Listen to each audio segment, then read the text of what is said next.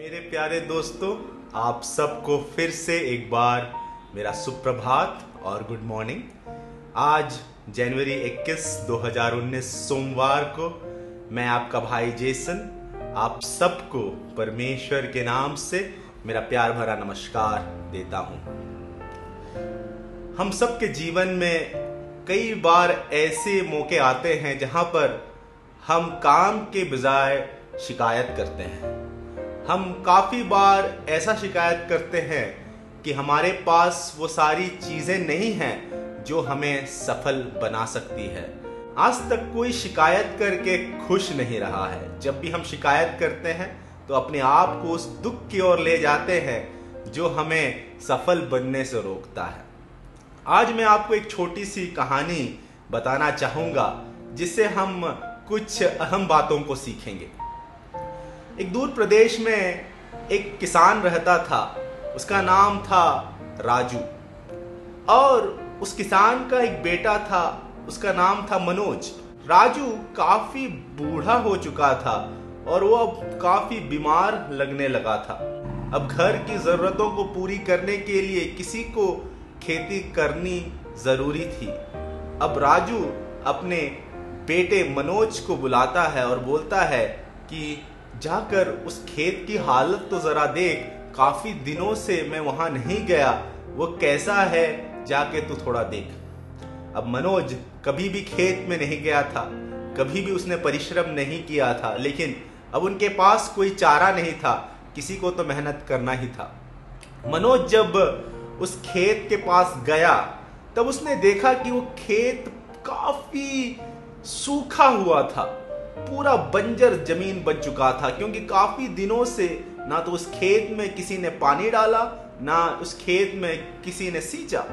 ये देखकर मनोज काफ़ी दुखी हो गया और वो शिकायत करने लगा। और उसने ऊपर आकाश की ओर देखा और परमेश्वर से कहा, परमेश्वर, तू इस ज़मीन में पानी क्यों नहीं भेजता? सब कहते हैं, तू भला परमेश्वर है। पानी भेज और इस ज़मीन को अच्छा बना ताकि मैं इसमें खेती कर पाऊँ आसानी से। और जैसे ही उसने वो कहा, तभी उसकी नज़र कुएँ पे पड़ी जो उस खेत से थोड़ी दूरी में था, जो उसको पहले नहीं दिखी थी। उसने कहा, अरे, अब ये कुएँ से क्या होगा? इस कुएँ में से पानी कैसे निकलेगा? तभी उसने परमेश्वर से ये कहा कि कुछ इंतज़ाम कर ताकि इस कुएँ से पानी निकल पाए। तभी उसकी नज़र उस कुएँ के बाजू में रखी काफ़ी बाल्टियों पर पड़ी और रस्सी पर भी पड़ी। जब उसने वो देखा, उसने बोला, अरे, अब कुएँ से पानी तो निकल जाएगा, लेकिन वहाँ से खेत में पानी डालूँगा कैसे? कैसे अब कुएँ से पानी निकलकर इस खेत में आएगा? उसने प्रभु से कहा कि, प्रभु, कुछ तो कर ताकि उस कुएँ में से पानी निकलकर आसानी से इस ज़मीन में आ जाए।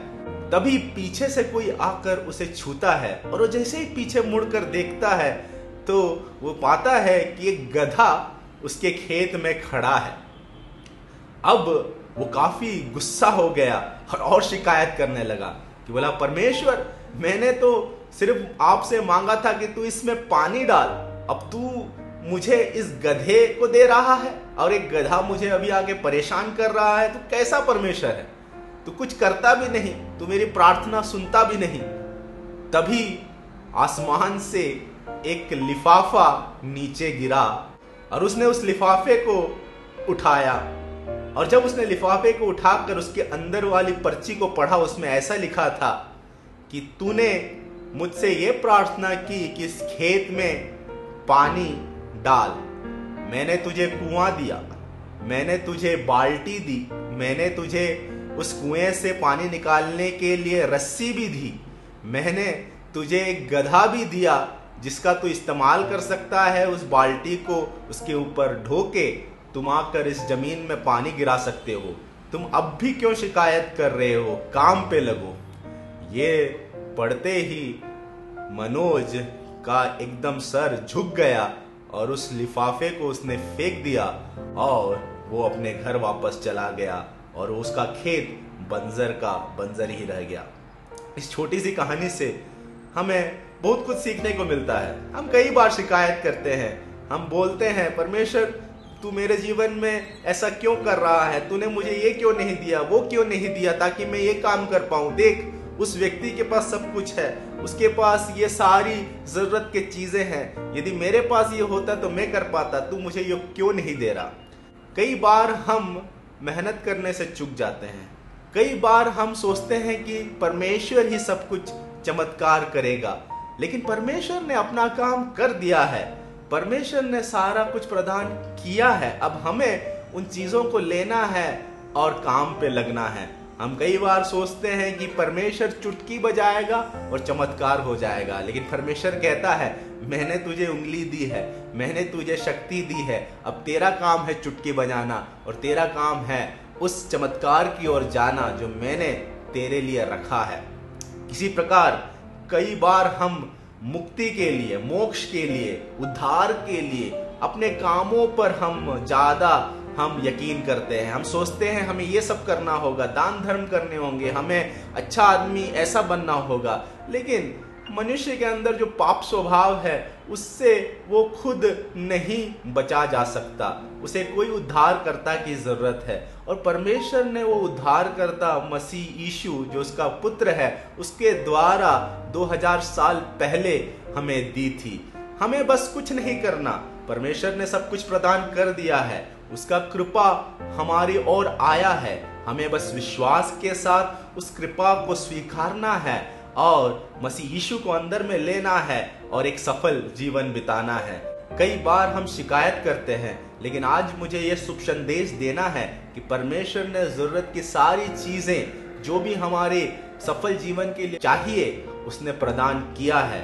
हमारा बस यही काम बनता है कि हम उसे पहचाने हम उसे देखें, हम उसे स्वीकारें और अपना जीवन सफलता की ओर ले जाए। मेहनत के द्वारा, परिश्रम के द्वारा, बिना शिकायत के, खुशी में हम वो काम करें जो परमेश्वर हमारे जीवन से करना चाहता है।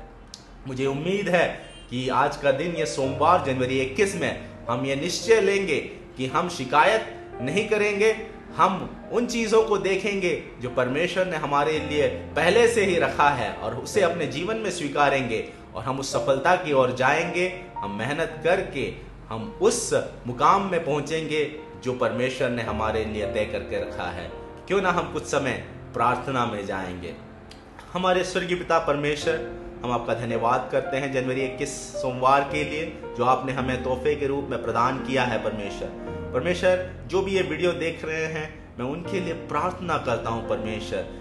तू उनकी सहायता कर, ताकि वो बिना शिकायत के उन चीज़ों को देखे जो तुमने पहले से ही प्रदान कर दिया है।